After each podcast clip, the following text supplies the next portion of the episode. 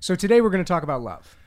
Before we talk about love, I Okay. want to talk about armor bearers. Oh, Do you know what an armor bearer is? I think so. So, you know, back when people fought with melee weapons, Mm-hmm. Yeah. you had somebody who carried your stuff, Yeah. kind of like a golf caddy but bloodier. Yeah. You have examples of it in the Bible. Yeah. In prosperity gospel churches, word of faith churches, they often have armor bearers where the pastor will be preaching and he'll call out a Bible verse, and somebody standing behind him, his armor bearer, will turn to that verse and read it out loud so that he doesn't have to be burdened with doing it himself Or knowing scripture. or, or knowing scripture for that matter. Anyways, will you be my armor bearer today? I would be honored You'd be honored? to be your armor bearer. Now that's a lot of humility, folks. Because remember, I am the associate podcaster. You're the senior podcaster. That's right. But you're leading from the front in humility, because we're going to be doing some scripture reading in our podcast today. Okay. Okay. I hope everybody out there is okay with it. If you're not, why are you even watching I this? have my Bible ready. Oh, look at this. A prayer guide. Prayer God. Maybe we'll talk about that as our book of the day. That would be a good episode. Yeah. Book of the day. Is that what we're calling it? Book of the day, things you should read. Things you should read. book you Books should read. It's books you usually a should book. read. Sometimes it's an article. Okay. All right. So what are we talking about today? Uh, love. Love. The, Back the at it. concept of love. Yeah. We're talking about love because I think that apologists, people who are drawn towards apologetics, probably often uh, communicate in a way that I don't think fully communicates uh, the depths of biblical love. Okay. That's a very verbose way of saying it. That's me trying to say it off the top of my head. Let me try and let me try and put that into layman's terms. Okay.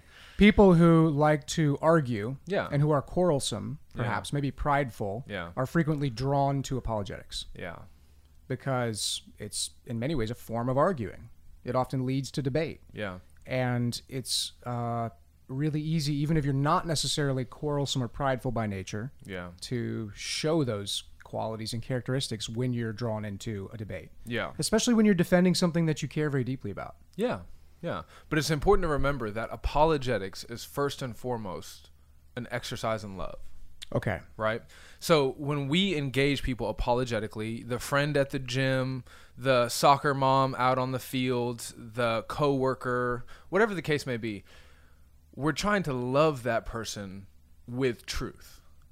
Okay. Right. So we live in a world where truth and love often feel like they're in conflict, but we would say that that's not really what the Bible says, right? The Mm-hmm. Bible seems to say that truth and love go together, right? So if you look at 1 John, 2 John, 2 John, verse 1 for example, Oh, that's me. Sorry, I forgot I'm armor bearing. and I got to tell you if you keep if you keep doing this good of a job, you're you're going to be out of a job. Okay, we're Jude. Jude we're gonna see how well this uh, Second John? Wait. Second John, Second verse John, one. Verse one. Here we go. You Here we ready? go. The elder to the elect lady and her children. Yes, That's what you're going That's for. what I'm right? going for. Keep going. Whom I love in truth, and not only I, but also all who know the truth. So he says that he loves them, but he why does he say he loves them in truth?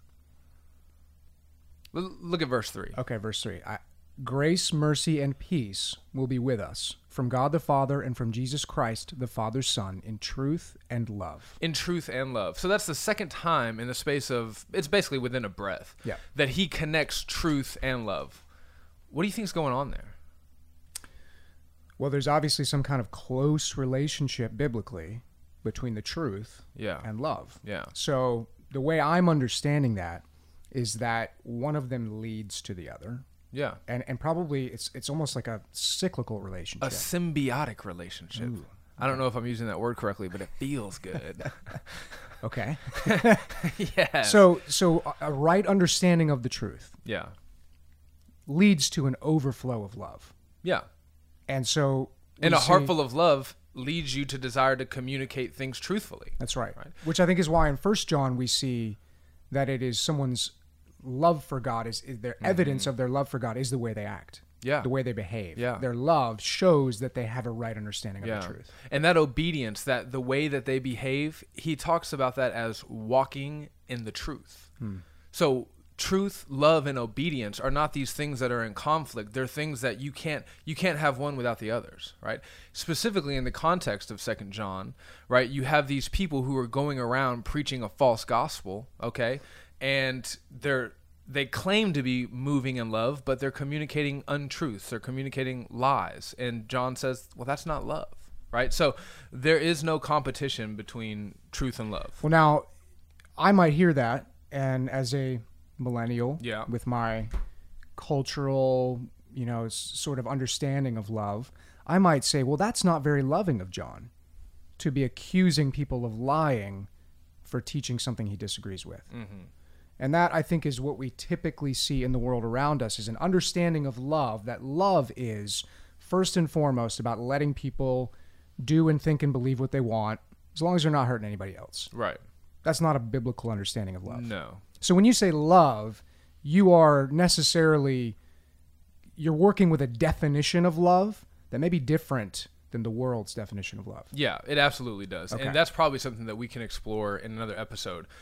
What I want to make sure in this episode is that as we're encouraging and equipping people to do the work of apologetics, that they realize that they can't do this unless their heart is overflowing with love for people who are lost. Right? That's that's my main concern. Which kind of which comes back to our definition of apologetics, which is not arguing for the sake of arguing. Right. It's not controversy for the sake of controversy. Right. We, I think we'd say that's sin.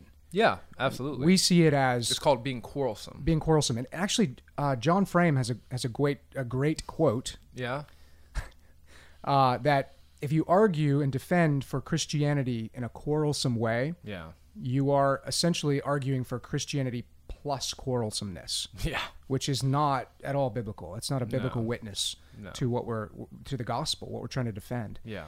Uh, so we are trying to defend the gospel, and sometimes that means defending it in an argument or in a debate or in a, dis- a discussion in such a way that we're leading people to conversion, to the truth. Yeah, that's right. And so that is itself the loving aim, the end goal that we're Yeah. looking for in apologetics. And if you lose sight of that, yeah. you're saying that's a problem. Yeah, I think it's absolutely a problem. And I, I just did a cursory uh, scroll through some of what the New Testament has to say about love, and I found some really interesting things. Um, first of all, uh, in First Timothy, if you go to First Timothy 1 5, uh, everybody, if Russell doesn't get there quick enough, let's make sure that we uh, make fun of him in the comments. One five. There we go. Got Yeah, it. in first, go, which, go ahead and read it. First Timothy 1 5. First Timothy one five. The aim of our charge is love that issues from a pure heart and a good conscience and a sincere faith. Yeah. So Paul, and in that context, he's talking about uh, Timothy correcting errant doctrinal views in the church, which is part of what apologetics is, right? We we're, we do apologetics to defend the gospel outside of the church and within, right? And he's saying, listen, as as you go about trying to correct these people who have errant doctrinal views. I'm telling you that your aim is not to win to win the argument. Your aim isn't to crush them with your polemics. Your aim is to see them walk in the fullness of what love is.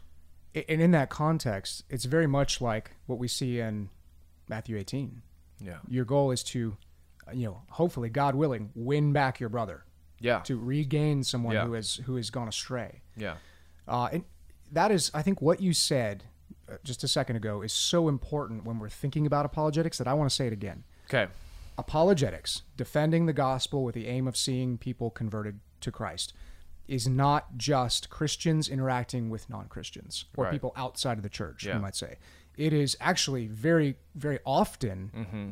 confronting false teaching and confronting errors in doctrine within the church. Yeah. And if, if you're not seeing that, hopefully that's something that you'll gather from this episode. Yeah. Um, that is one of the main threats that we see to Christianity is is Yeah. brother to brother. Yeah. Uh, in the church, you know, people who profess the name of Christ who are teaching things falsely. Yeah. If you look at the history of the church, you see the dangers of, you know, persecution without, heresy within, Mm-hmm. that sort of thing. And and so one aspect of apologetics is love for God, love for the gospel, and love for the church, Hmm. right? We, we're engaging in these arguments because we love God, we love the gospel, we don't want it to be lost, and we love people. And we don't want the people of the church to be hurt by a false gospel, eternally so or temporally. Thank you. Sorry for temporally that. means right here. Sorry for that sidebar. No, it's good. Uh, Paul tells Timothy to set an example of love, right? So he's saying, Timothy, as you're going out, as you're preaching the word, as you're doing the work of an evangelist, right? As you're trying to win souls and build the church, you have to be thinking about the life that you live and you need to set an example. And the first thing he tells him to set an example in is the example of love. Don't be a Right. hypocrite. Yeah, don't be a hypocrite. Yeah, don't just talk a good game. Yeah. Right. Um, and I think we just need to say that to people out there. Like if you're watching this podcast and and we just need to say it to us. You know, we need to set an example of love. I was going to say, I, I was glad we decided to talk about this topic because this is something that I have very good firsthand experience with getting wrong. Okay. So personal uh, issues with you know the, the the winning an argument, desiring to win an argument at all costs. I frequently find that one of the issues I struggle with when defending the gospel is kind of not knowing when to stop. Hmm. So I'll be engaged with somebody in a discussion, either in person or on the internet, wherever it may be, and we've kind of both given our views.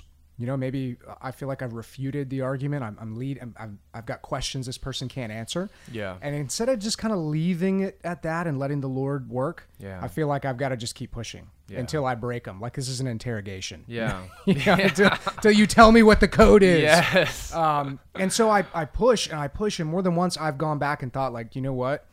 That was a very good interaction until I made it about me Yeah. trying to get something from this person that I wanted. Yeah. Rather than just speaking the truth and then letting it letting it go when I'd said what Yeah. needed to be said. Yeah. So that's something I struggle with. Yeah, man. Uh, and you know, to be to be fair to you, I think people would look at some of your interactions and say, "Well, that doesn't seem very loving." But part of it is just I don't think you have good tone on the internet. Who does? Who does, Yeah. right? Yeah, you're kind of just like, "Hey, I know my heart." Uh, you know, anyway, that's that's another topic. All right. He also tells Timothy in uh, chapter six, verse eleven, to pursue love, right? As if it's very easy to lose it. As if it's easy to be sidetracked. You gonna read it? Six eleven. Six eleven. There it is. But as for you, O man of God, flee these things. Pursue righteousness, godliness, faith, love, steadfastness, gentleness. Yeah. So there's an, a continual effort required of us as as uh, apologists, Apologizers. as apologizers, uh, as evangelists, just as as Christians, as pastors, Mm-hmm. right? We have to. We can't just assume that we've got the love thing down. It's something that we have to, as we're fleeing vices, as we're fleeing sin, we have to continually pursue love. Uh, and it's something that, you know, until Jesus calls us home, we're just going to have to continue to work on and work on and work on.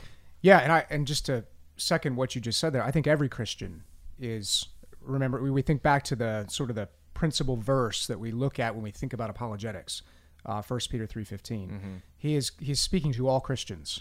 Yeah. When he says, always be prepared to give an answer for the hope that you have, but do so with gentleness and respect. All Christians need to be prepared to give that answer. Why are you a Christian? How can you believe that? And they need to be prepared to do it with gentleness and respect. And that is that is a, a, an expression of the love that we should have for fellow man, Yeah. for God's creation, for the being stewards of the ministry that He's called all of us to. Yeah. All right, moving on to the next one. Now this is this is we're gonna turn in an angle here in Second Okay. Thessalonians. Oh, okay. Let's uh, see how That's- long it takes you to get there. Thessalonians. I think that's Thessalonians after is after. Galatians. Okay. Do you have them memorized? Can you do the song? I know General Electric Power. That's how I Yeah. remember the first after Corinthians. Okay, here we go. Second Thessalonians. so I go Oh, you know, Romans, it's, you know it's funny though. I First don't. and Ha- Second Corinthians. I don't have the verse. And then Galatians, Ephesians, Philippians, then Colossians. Yep. Then Thessalonians, Why are we doing this? then the epistles. I'm trying to Okay. prove that I'm smarter than you. well, you, you didn't have to do that, my friend. All right, Uh, First Thessalonians or second? Second Thessalonians, but don't worry, I didn't write down the verse number. Oh, See, okay. I told you you didn't have to do that. but uh, He does hey, this You can every single time he teaches. Just not every for the single audience time. to know. I'm pulling a Sean. You know what? They probably would have taught me not how to not do this if I would have gone to seminary. Mm. Paul says that those who perish do so because they refuse to love the truth. You think you can find that real fast? I doubt it. Second Thessalonians is not. It's not going to happen. Hey. it's three chapters. Yeah. But it says that they perish because they refuse to love the truth. It's not because they refuse to intellectually assent to the truth. It's not because they fail to grasp the truth or comprehend the truth. It's because they hear it, they perhaps comprehend it, but they don't love it. They don't cherish it. You know, uh, I don't agree with um, John Piper on, uh, you know, some of his social commentary, some of th- his political things, some of his doctrinal views. Uh, but I, I, there's something about John Piper that I want to see in all of the young men and women in our church that we're trying to raise up in in maturity as Christians, and that is a love for truth, uh, because they realize that the truth comes from God, and he just has a he has a, a flavor a feel about him that just like you know i was watching the reason why i say this is because i was watching a video last night and you could just tell that this man just loves jesus there are probably brothers with whom I am probably a little bit more closely aligned with doctrinally on some secondary and tertiary issues, but I don't feel that from them. You know? Yeah. I don't. I don't feel like, man. You, I think you know the truth, but do you love this? You know, is this something that you're willing to die for? Is this something that you're willing to live for? Yeah. So, th- so this love of truth, it's not just truth. It's not just mental assent. Yeah. Like I know the facts and I Yeah. want to teach them to you. It's not disembodied information. But it's also not just love. It's not just this kind of vague, you know, concept of feelings that I'm trying to impart. It's Yeah. not just emotion. It is Yeah. the weddedness of these two. yeah. It is the love and it is the object of that love. And it is, they're both from God. Yeah. All right. Let's keep going. Yep. Philippians 1 15 and 16 say that we can preach Christ for the wrong reasons or we can do it out of love. You got it. You got it. Galatians, Ephesians. We should have had it like printed out, but I think it's funner this way. Philippians 1. Philippians 1 15 and 16. 15. Some indeed preach Christ from envy and rivalry, but others from goodwill. The latter do it out of love, knowing that I am put here for the defense of the gospel. Yeah. So Paul says that, you know, out of the people who are going around preaching Christ, some of them are doing it for the wrong reasons. Uh, he says that he goes on to say that basically God will still use that. Right. They're preaching the gospel with with bad motives. That doesn't stop the furtherance of the gospel. Right. But he says that there are people who do it for the right reasons. They Mm-hmm. do it out of love. And I think it's it's just incumbent upon us, brother, to examine our hearts as we engage people uh, apologetically to ask ourselves, why are we doing this? Are we really doing this because we love God? Are we really doing this because we love this person? Or are we doing this because we're trying to prove a point? Absolutely. And and uh Or whatever the case may and be. lean and lean on other brothers and sisters in the church to to help you judge that. Yeah. Don't grade your own homework. Yeah, that's right. I mean, you've done that with us as elders. Yeah. So, uh, Russell, you know, he has sent us emails or text messages, sometimes a little late. Sometimes Facebook threads. sometimes Facebook threads, and he said, "Hey guys, just take a look at this. What do you think? You know, how's my tone? Should I say this? Should I not say that?" Uh, and that's an exercise in humility because we're not babysitting you. It's not like we're following up behind you saying, "Hey man, I don't know about that one." Not that we wouldn't, Right. But uh, but the fact that you're willing to do that means that you probably have a healthy suspicion of your own heart, which I think is evidence of uh, wisdom and maturity. Which is what we think everybody should have. yeah, Especially this day and age when communication is so ripped out of this kind of, you know, eye to eye, sitting at a table, talking like human beings. Yeah. Uh, it's so easy in an information age where communication is text and Facebook and Twitter and email to be taken out of context, to speak harshly without meaning to, Yeah. to lose the gentleness and respect that we should have as as ambassadors of Christ. Yeah, yeah. Ephesians four fifteen. We don't have to go there, but it basically just says that we're called to speak the truth in love. Speak the truth and do it in love. Philippians back in Philippians one nine. It shows the connection between love and discernment. You gonna read it? Well, I, now that I'm flipping to these really well, you're not asking me to read. I know, right? And it is my prayer that your love may abound more and more with knowledge and all discernment. And Paul Paul actually prays frequently for his audience to grow in knowledge And love. and to grow in love. Yes. Again, we see that weddedness of the two. You Back can't, to back. Can't separate them. I'm thinking of Ephesians uh, chapter 1, 15 through 19. when Yeah. He prays for a spirit of wisdom. He Yeah, prays for and the growth revelation, Of, yeah. of God's, of knowledge of who God is yeah. and a growth in love. Yeah, absolutely. But I love that verse in particular because he says, I'm praying that you grow in love, Mm-hmm. but I don't want this to be a love that's lacking discernment.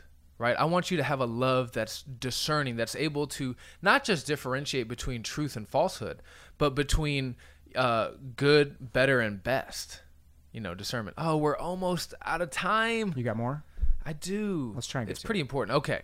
Uh, 1 Corinthians 8 1 says that knowledge puffs up. And if you are in the business of defending the gospel, you better be about the business of seeking knowledge.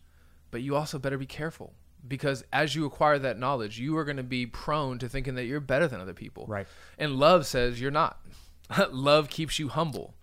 Uh, 1 Corinthians 8 1 says that love doesn't doesn't only keep you humble, but it also builds other people up. Yeah.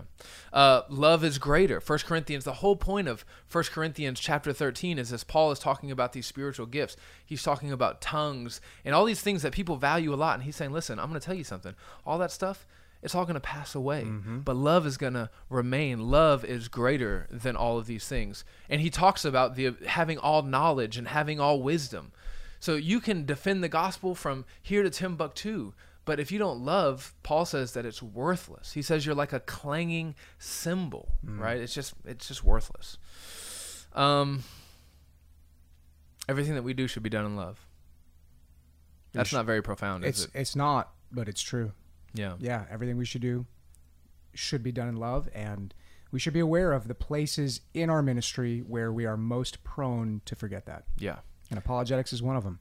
we we we really need to we've talked a lot about love let's look at one place where the bible kind of explains what love is can you go to romans 5 8 It's in the New Testament, right? that's correct and it's after acts oh gosh.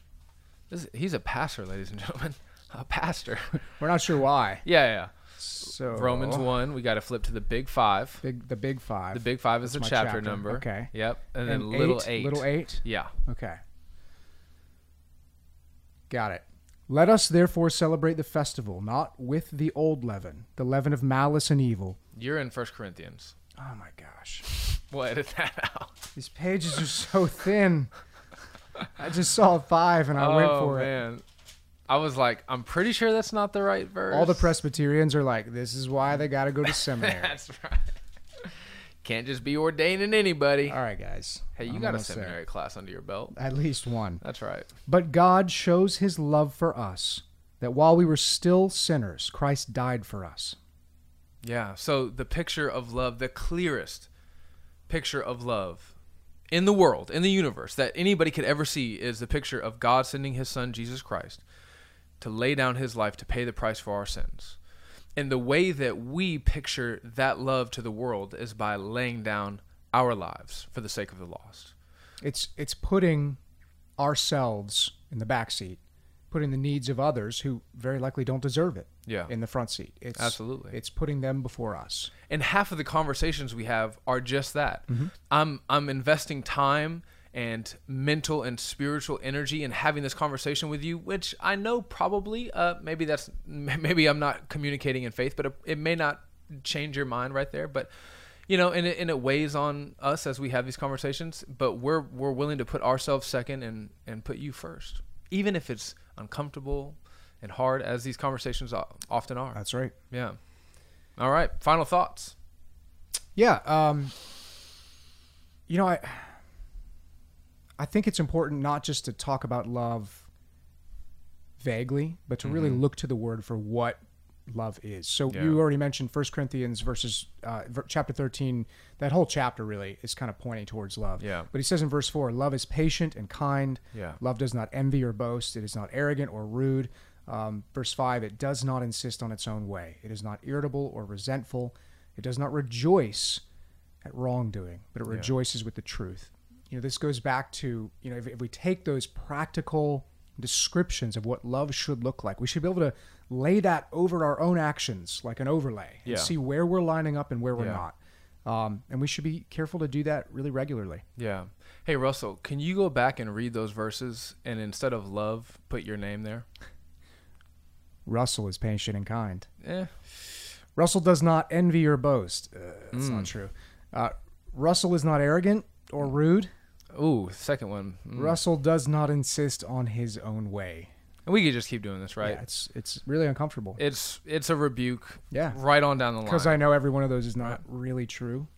yeah. Yeah, Yeah. So how about if you're engaged in regular apologetic endeavors, maybe just like once a month, once a quarter, you go back through and do that exercise and just remind yourself how far away you are from the idea of love.